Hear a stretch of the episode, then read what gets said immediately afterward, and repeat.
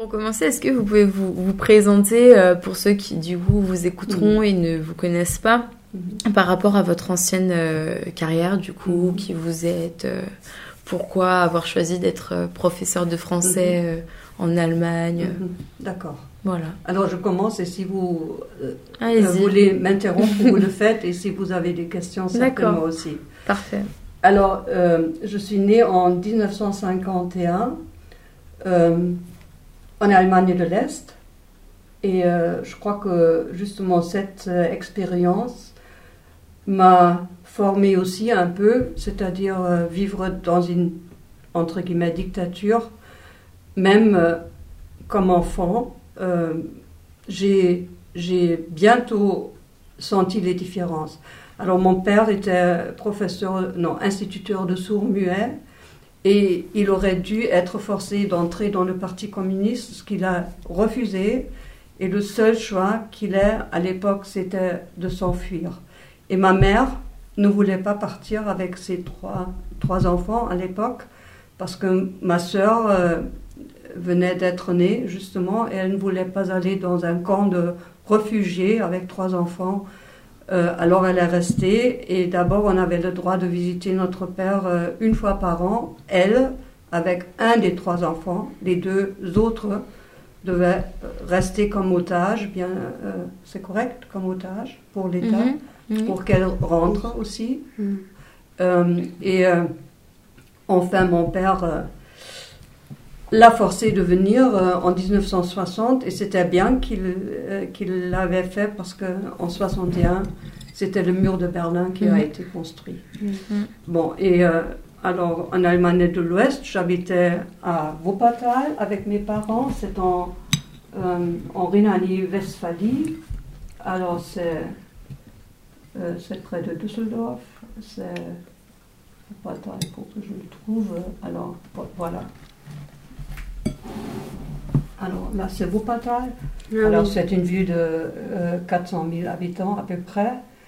Et euh, après l'école primaire, j'ai changé au lycée, qui n'était qu'un lycée de filles à l'époque. Il n'y avait pas de coéducation. Mm.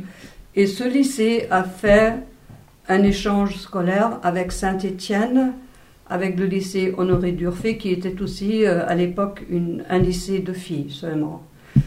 Et euh, je suis tombée euh, sur une euh, correspondante, puisque, bon, à l'époque où j'ai commencé l'échange, j'avais 15 ans. C'était ma, alors, le, français était ma troisième langue étrangère. D'abord, j'a- j'avais appris l'anglais, puis le latin, et la troisième langue, c'était le français. Et à l'époque, on, habitait encore euh, dans un appartement de trois pièces et j'avais eu encore un petit frère. Alors on était quatre enfants plus mes parents. Et à l'époque, on a toujours, euh, euh, je crois, qu'on a cherché les correspondants selon les conditions de vivre. Alors ceux qui avaient une maison sont tombés aussi sur quelqu'un qui avait une maison. Et Mm. nous, on ne pouvait pas présenter une maison à l'époque, c'est-à-dire mon père était en train de faire construire une maison, mais elle n'était pas encore prête. Alors je suis tombée justement sur cette correspondante, euh, parce qu'il fallait aussi euh, partager la chambre, bien sûr, avec elle. Elle n'avait pas de chambre seule. Et euh, ma Corrèze habitait au Massif central, au Bessa, près de Saint-Étienne. C'est-à-dire, elle était un- interne pendant la semaine et le week-end, on est rentré à la Mm. maison.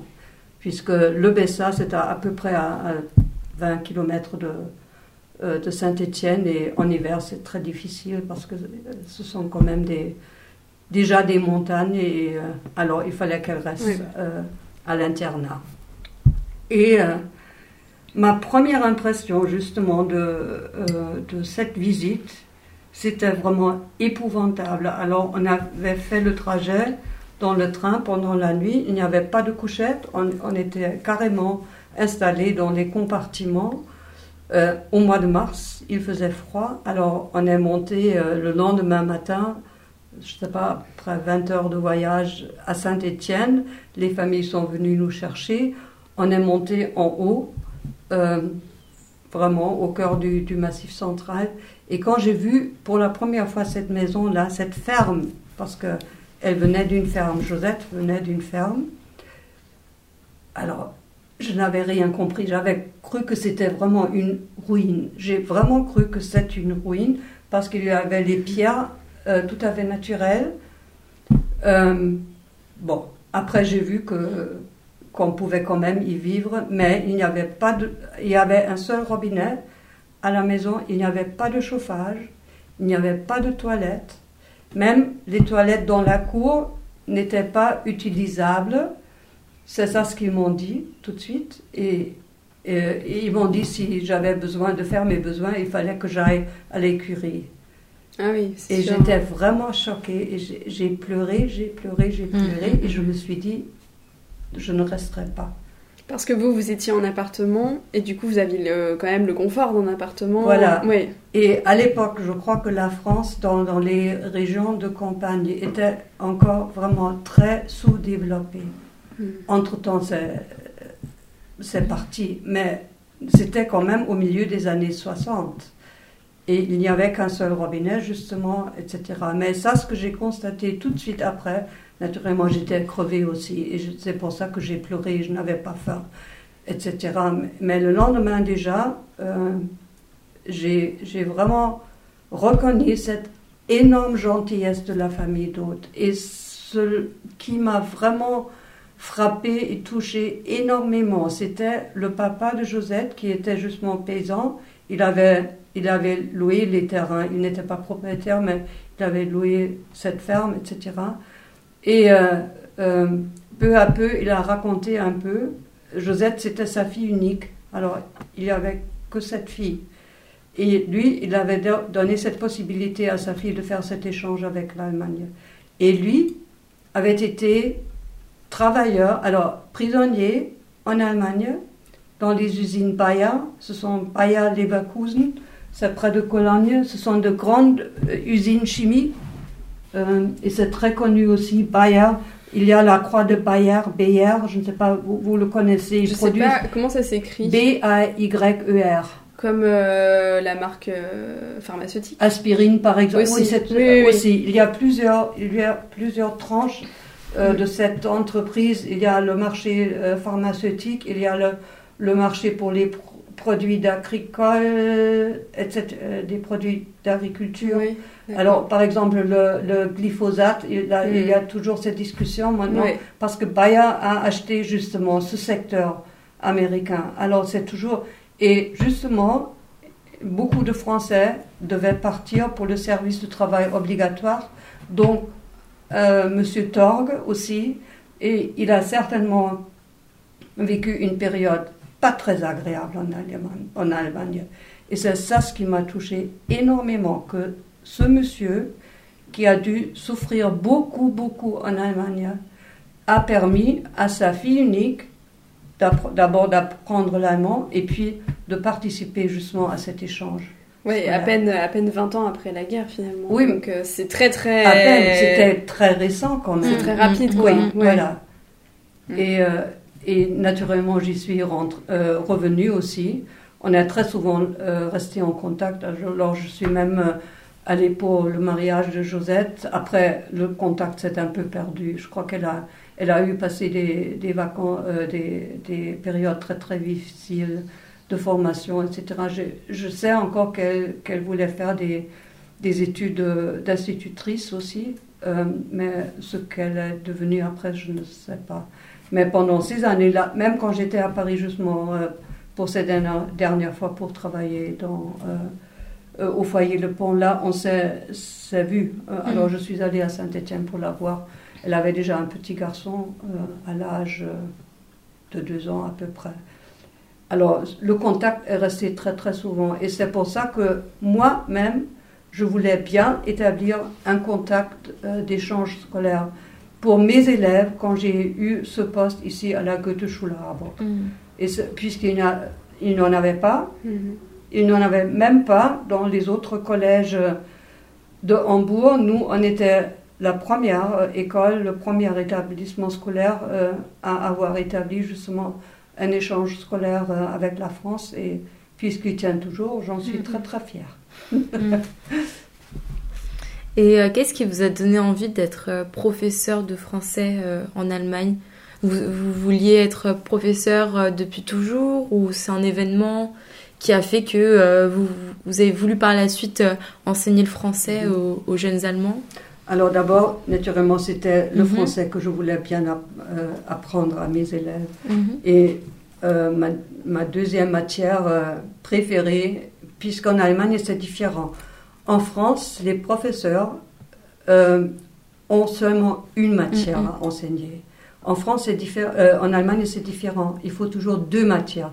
Et moi, je trouve que c'est vraiment très bien d'avoir deux matières différentes pour enseigner aux élèves, puisque vous avez aussi deux points différents de vue sur vos élèves. Ça, par exemple, ce Lasco euh, dont je vous ai parlé, ce, Mm. ce rappeur-là, Oui. il était vraiment comme, comme élève, il était insupportable à partir d'un certain moment, mais j'avais aussi un autre accès de le rencontrer euh, hors de, de l'école, par exemple. Et ça aussi, c'est aussi un point de vue différent du système français. Nous, comme professeurs euh, en Allemagne, on a par exemple aussi des devoirs que vos professeurs français n'exercent pas. Par exemple, il faut qu'on fasse euh, euh, ce que font les, les, euh, ah, les, les jeunes gens qui, par exemple, pendant les récréations, les su, Surveillant les surveillants, Oui. voilà. Alors, nous, on fait aussi des travaux de, de surveillants ou des, des devoirs de Mhm. surveillants. Alors, pendant la récré, on est dans la cour. Euh, naturellement, il faut qu'on téléphone aux parents, il faut qu'on qu'on se mette d'accord s'il y a quelque chose qui ne, qui ne marche pas avec des institutions de l'administration et ça. Tandis que, si j'ai bien compris, alors peut- peut-être euh, pour moi c'est une fausse... euh, euh, c'est une fausse vue sur, sur le travail d'un professeur en France. Mais ceux que je connaisse, euh, euh, que je connais font leur matière, ont leur salle, quittent leur salle, peut-être pour la récré, rentrent dans leur salle, les élèves viennent dans leur salle, tandis que nous, il faut qu'on change, il faut qu'on voit les, euh, les élèves, par exemple aussi pendant les euh, récréations, il faut qu'on fasse les, les surveillances, euh, par exemple pour les, les écrits du baccalauréat. Alors, on a plusieurs fonctions euh, et pour moi, c'est plus intéressant. Et on dirait qu'en fait, en Allemagne, par rapport à la France, bon, c'est caricatural, hein, c'est un schéma, mais que finalement, c'est les professeurs qui vont vers les élèves, qui s'adaptent, euh, qui, Oui. qui font le mouvement, en tout cas, Oui. d'aller vers eux. Alors qu'en France, effectivement, nous, on est habitués à changer de classe en fonction des professeurs, donc à aller vers les professeurs. Et c'est nous Mm. euh, qui allons dans les salles. Naturellement, si- alors s'il y a des élèves qui ont une salle de classe, euh, on va dans cette salle de classe, mais il y a aussi des élèves qui, qui doivent changer les salles également. Par exemple, les élèves de lycée, eux aussi euh, doivent changer. Mais nous aussi, on change aussi puisqu'on n'a pas de salle à nous. Mhm. Et je trouve vraiment que cette vie scolaire est plus vivante pour Mhm. moi. Mm. À alors, à mon, En, tout cas, Mhm. euh, vous semblez plus investi, euh, comment dire, dans la vie même euh, scolaire Oui. en général. Oui, Et c'est vrai qu'en France, nous, on a quelque chose qui s'appelle, enfin, un poste qui s'appelle CPE, conseiller Oui. principal d'éducation, qui est là finalement pour gérer la vie scolaire. Et ensuite, il a des surveillants Mhm. sous ses ordres, entre guillemets. Mais, euh, Et puis justement, ça, ça oblige en quelque sorte à, à tenter d'avoir plus un rapport, euh, je dirais pas intime, mais une proximité Mais si. avec, si. euh, avec l'élève en fait, Beaucoup plus. Euh, pour instaurer éventuellement une confiance avec lui et pour qu'après, pendant les heures de cours, ça se Mhm. passe mieux Mhm. que s'il n'y avait pas ce rapport et cette proximité. Mhm. Exactement. Alors c'est ça ce que j'aime beaucoup. C'est-à-dire, il y a naturellement, il y a des avantages et des désavantages. S'il y a vraiment des élèves insupportables, euh, c'est très très dur Mhm. quelquefois. Mhm. Mais je trouve quand même que je fais un vrai travail pédagogique, pas seulement dans cette manière que j'enseigne, mais au-delà aussi. Et euh, c'est ça ce que j'aime beaucoup. Et une preuve, c'est aussi que, naturellement pas tous, mais il y a toujours des élèves qui restent en contact avec moi, même après leur scolarité, alors qui viennent me voir de temps en temps et on se rencontre. Et euh, je crois que c'est aussi une petite preuve justement pour ce système qui vaut mieux, à mon avis. Mm. Beaucoup mieux. Et est-ce que, euh, est-ce que c'est pareil aussi pour vos collègues? Vous avez l'impression que vos collègues nouent aussi des, euh, des, liens comme ça avec vos élèves, avec leurs élèves, parce que c'est peut-être. Oui, ça dépend naturellement. Ça dépend parce que c'est peut-être que vous êtes particulièrement investi, et ça a oui, le cas, mais. C'est peut-être mm. l'échange, puisque je suis partie avec beaucoup, beaucoup d'élèves pour l'échange en France. Et là, naturellement, on, apprend aussi un côté euh, de ces élèves qu'on n'a pas vu avant. Mm. Alors c'est vraiment très personnel, c'est très direct, c'est très intime. Et, euh, et ça, c'est certainement une raison pourquoi c'est comme ça. Et mm. naturellement, il y a, comme partout, il y a des collègues qui, qui s'en foutent vraiment de, mm. de, de leurs élèves. Oui. Et, euh, et, par rapport à, à l'apprentissage du français, est-ce que vous, vous, pouvez nous dire un petit peu euh, si par exemple euh, il y a de si c'est difficile pour les jeunes Allemands d'apprendre le français, si pour eux si, si pour eux c'est une langue euh, difficile à apprendre ou, ou plutôt facile, vous pouvez nous en parler. Mhm. Alors pour les élèves qui choisissent la mhm. deuxième langue. il y a toujours des petits, comment dirais-je, des petits cours pour je ne connais pas l'expression en français. Alors, si on fait. Euh, alors, les petits lapins, par exemple, pour, euh, pour prendre euh, contact, je ne sais pas, ils. renifler il y a ah, un peu. Alors, il y a des cours de renifler, justement, dans les langues différentes. alors, c'est l'expression ah, vraiment traduite de l'allemand en français directement. C'est un peu de alors, initiation. Voilà, pour voir un peu comment ça se passe. Et en allemand, du coup, il y a une expression. Oh, oui, on dit Schnupperkurs. Schnuppern, D'accord. Mm, voilà, voilà. Flairer un peu. Voilà, pour voir un peu comment ah ça, ça, va se passer. Comme des journées de stage, un peu d'observation. Exactement, ce sont des journées de stage. Et là, ils ont la possibilité de justement de, de passer euh, ou de, de, voir comment ça se passe dans les langues différentes. Et naturellement, euh, nous, alors j'aime bien donner justement ces cours-là aux, aux, petits, euh, mais ça, ce qu'ils disent toujours, que c'est compliqué le français. Mhm. Et l'espagnol, c'est beaucoup plus facile.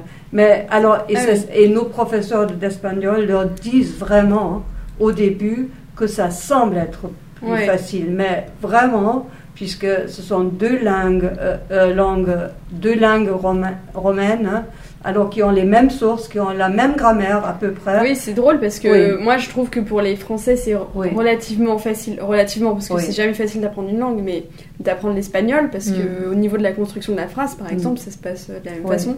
Alors c'est étonnant pour les Allemands, ils trouvent ça plus simple l'espagnol que le français, parce que pour mm. moi la difficulté est la même à mon avis pour vous. Oui, mais ils s'en rendent pas compte encore, mais. oui, et parce que ça, c'est la raison. Quand ils voient un mot en espagnol, ils ont l'impression de pouvoir le lire sans ah. problème. Mais si vous avez, par exemple, le mot français, euh, il faut que je réfléchisse, euh, par exemple, avec les accents le marché. Ou bien sûr, ils connaissent café, marché, euh, ça c'est encore assez facile, mais restaurant. Alors pour les voyelles AU, etc.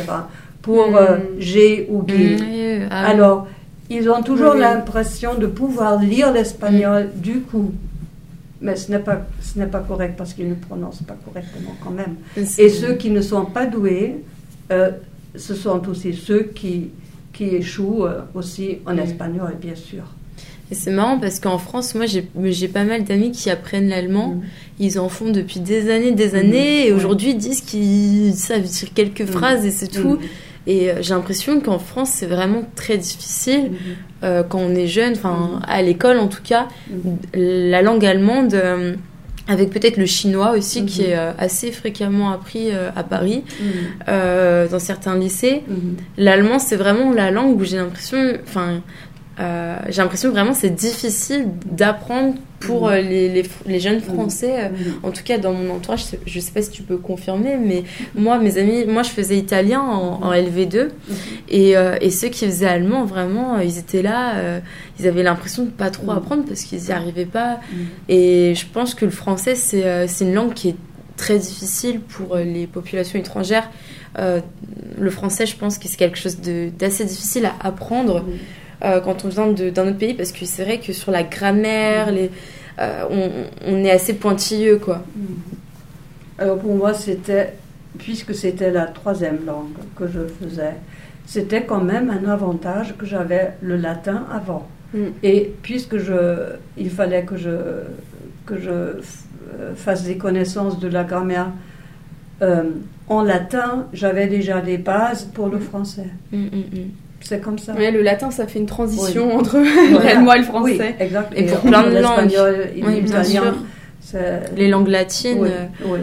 Et euh, vu que vous aviez un, un statut euh, par rapport à la, à, la, langue française, donc est-ce que vous pouvez nous dire, euh, selon vous, ce que les, vos élèves, vos anciens élèves, avaient comme impression ou, ou comme, comme idée par rapport à, à, la langue française, justement, qu'est-ce qu'ils. Enfin, comment, comment formuler euh, qu'est-ce qu'il pense de la langue française? Est-ce qu'il trouve que c'est une belle langue ou que c'est une langue euh, difficile mais sans plus? Et quelle vision, euh, selon vous, vos anciens élèves ont de la France en elle-même voilà, est-ce que c'est un pays qui, qui les attire C'est assez large. c'est comme des élèves en français en Allemagne. non, mais en général, alors ça, ce que je peux dire, euh, euh, euh, cela concerne justement les élèves avec lesquels je suis partie pour, pour les échanges. Et ils étaient toujours ravis, toujours ravis de, de leur famille, Mhm. Bon, ils n'étaient pas ravis du système scolaire en France, bien sûr. Euh, Personne ne l'est. Malheureusement. mais, mais ça, c'est aussi une mhm. toute petite partie qu'ils ont vue quand même. Alors, ils n'ont on, est parti pour une semaine, mhm. pas pour plus. Et alors, euh, naturellement, les, les, impressions, les expériences sont très, très raccourcies. Euh, et c'est pour ça que ce sont plutôt des impressions personnelles et d'un moment et pas vraiment bon, vécu pendant, pendant des, des semaines, c'est ça. Mm. C'est toujours, euh, c'est toujours un point de vue et pas plus. Mais en général, alors c'est ça ce que j'ai, euh, je peux dire, euh, que aucun élève ne soit rentré en Allemagne pendant ces échanges-là. Mm. Chaque élève est resté pendant tout le temps a vraiment euh, apprécié son séjour, même euh, quand il y a eu des difficultés. Alors j'ai eu une situation qui était vraiment très très mignonne et que j'ai beaucoup beaucoup adoré. Alors j'avais un, un, élève qui, dont la mère était professeure aussi, mais je crois qu'elle était mère seule, alors le papa habitait ailleurs. Il était alors bien à l'aise chez, chez lui puisqu'il était fils unique. Et en France, à Clisson, il est tombé dans une famille avec vraiment beaucoup de difficultés. Alors, beaucoup de difficultés d'argent, beaucoup de mhm. difficultés euh, de contacts sociaux, je ne sais plus. Mhm. En fait, ce qu'il a raconté, alors chaque matin, quand on s'est rencontrés au collège, j'ai demandé euh, ce qui s'est passé, s'il y avait des problèmes, etc. Et alors, il m'a justement raconté qu'il avait froid, à la maison parce qu'il n'avait pas de couverture mhm. suffisante. Il avait faim parce qu'il n'y avait pas suffisamment à manger, etc. Alors je lui ai posé la question si, si on devait changer mhm. euh, la famille. Il ne voulait pas. Alors les autres du groupe, surtout les filles autour de lui, ont apporté vraiment des, des petits paquets de pique-nique chaque matin. Quelqu'un a organisé encore une couverture et il, a, il avait toujours un grand sourire. Max, il avait un grand sourire. Il était très content, mm. malgré tous ces problèmes-là. Et c'est pour ça que je trouve qu'il faut aussi faire ces, ces expériences-là. Après être rentré ici à Hambourg, euh, à Harburg, chez sa maman, je crois qu'il était beaucoup plus content qu'avant. Alors ce sont des expériences qu'on ne peut pas faire chez soi. Il faut vraiment partir.